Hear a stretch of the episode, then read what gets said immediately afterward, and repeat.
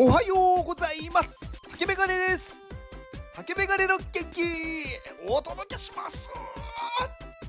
元気。いや元気ないな。元気。うん。あのー なんかこう無無意識の行動ってあるじゃないですか。なんか意識しなくてもできる行動。でなんかその時にそれをやってる時になんか無意識でやってるのになんか間違えてる時ってあるじゃないですか。うん私だけなのかな。うんあのー 私あのこうねお風呂入るじゃないですか。お風呂入ってお風呂から上がりました。でこう体とかを拭いてであの出た後にまあふ普通普通なのかな。なんか最初にパンツ履くと思うんですよ。でなんかしないけどね私なんかこの間お風呂から上がって体拭いた後にパンツ履こうって多分思ってたのになんかね靴下履いてたんですよね。でなんかソファーにそれでドンって座った時になんか違和感感じてあれ？と思ってみたら裸に靴下だけ履いてて何してんだよって思いました。以上です。はい。えっ、とまあそれはまあ、うん、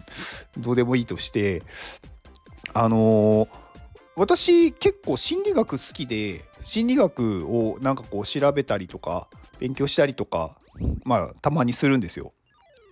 で、まあ、なんで心理学が好きかっていうとまあ心理学ってなんかちょっと面白いというか興味ある人はいると思うんですけどなんか難しそうだなとかなんかこう怖いとか思う人もいるかもしれないんですね。でも心理学って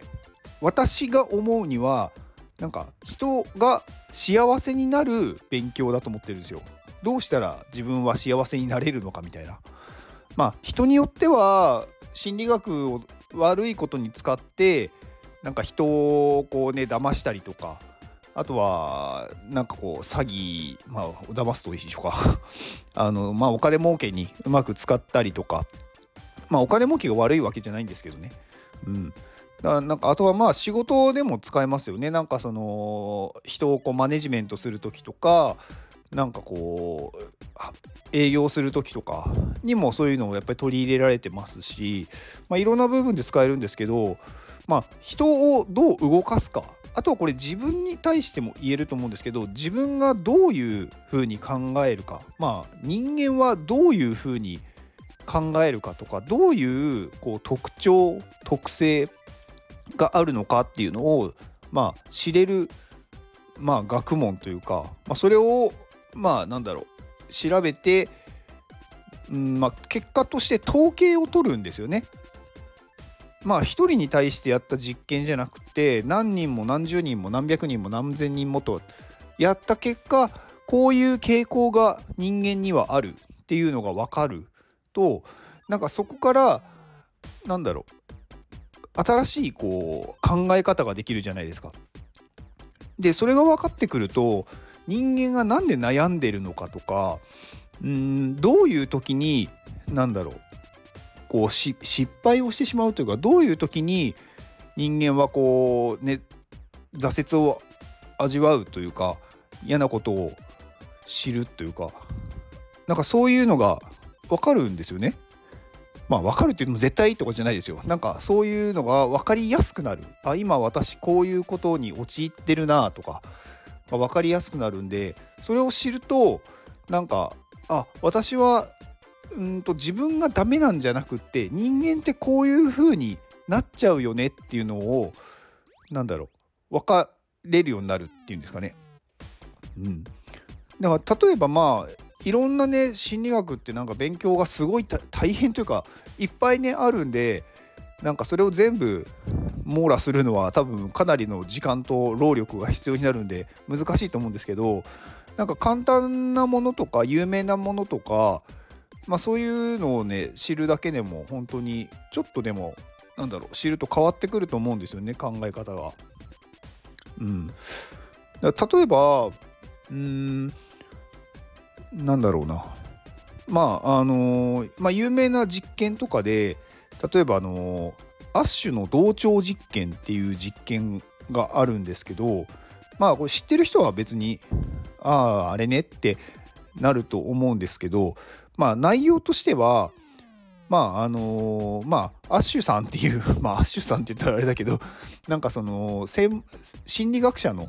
まああのソロモン・アッシュっていう人がやった人間の行動に対する実験なんですけどえっとまあどんな実験かっていうとまず実験室に、まあ、8人の人間を集めるんですね。でそのうち7人は桜なんですよ。だから実際にこうなんだろう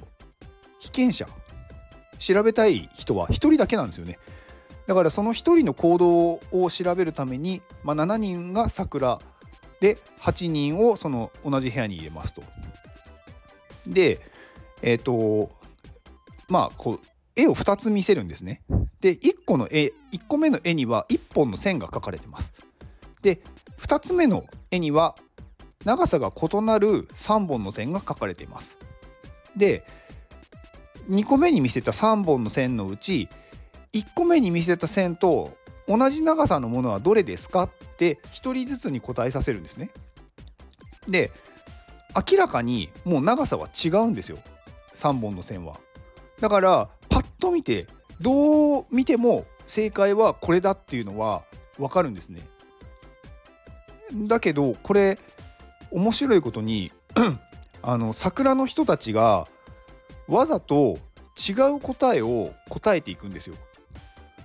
でそうするとその被験者の人はどういう答えを出すか。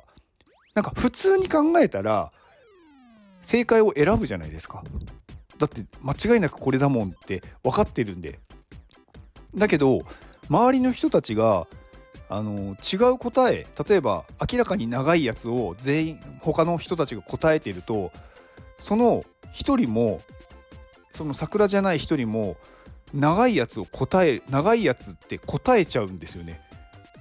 まあこれ全員じゃないですよ。あのそういうふうに答えたその間違い何て言うんですかね自分が本当に合ってるっていう正しい正解を選んだ人はだいたい25%で残りの75%は不正解だって分かってるのに不正解を選んだんですよ。まあ、要するに同調圧力ですよね。っていうのがあのー、実験でやっぱ行われているっていうか実験で立証もされてるんで人間って自分では分かっててもそういう行動をしてしまうっていうのが分かれば今自分は何だろう自分の意思ではなく人間が勝手にそういうふうに何だろう選んでしまうというか同調圧力に流されるっていうことを何だろう知ってるから私は同調圧力に今流されてるなってまあ気づけると思うんですよね。だからそれが気づければうーんなんだろうなまあ同調圧力に負けないこともできると思いますし例えばそこでわざと私は同調圧力に負けてる負けてあげてるっていうんですかねまあ流されてるけどそれは分かってやってるよってなんかちょっと冷静になれると思うんですよ。でそうするとなんだろう。自分がこう本当だったらそうじゃないっていうなんかこう辛いなんか感情嫌な感情が出るところがまあ、出なくなるとかなんかそれがん柔らかくなるというかになるんでだから、まあ、今回のこのね亜種の同調実験っていう実験の結果だけじゃないんですけど、まあ、そういういろんな実験とか心理学の研究を見ると人間はこういうふうに動く特性があるっていうのが分かるのでそうするとなんだろう自分の感情は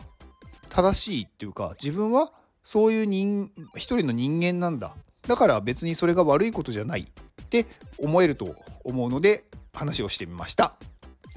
はい。では今日これを聞いてくれているあなたに幸せが訪れますように行動の後にあるのは成功や失敗ではなく結果です。だから安心して行動しましょう。あなたが行動できるように元気をお届けします。元気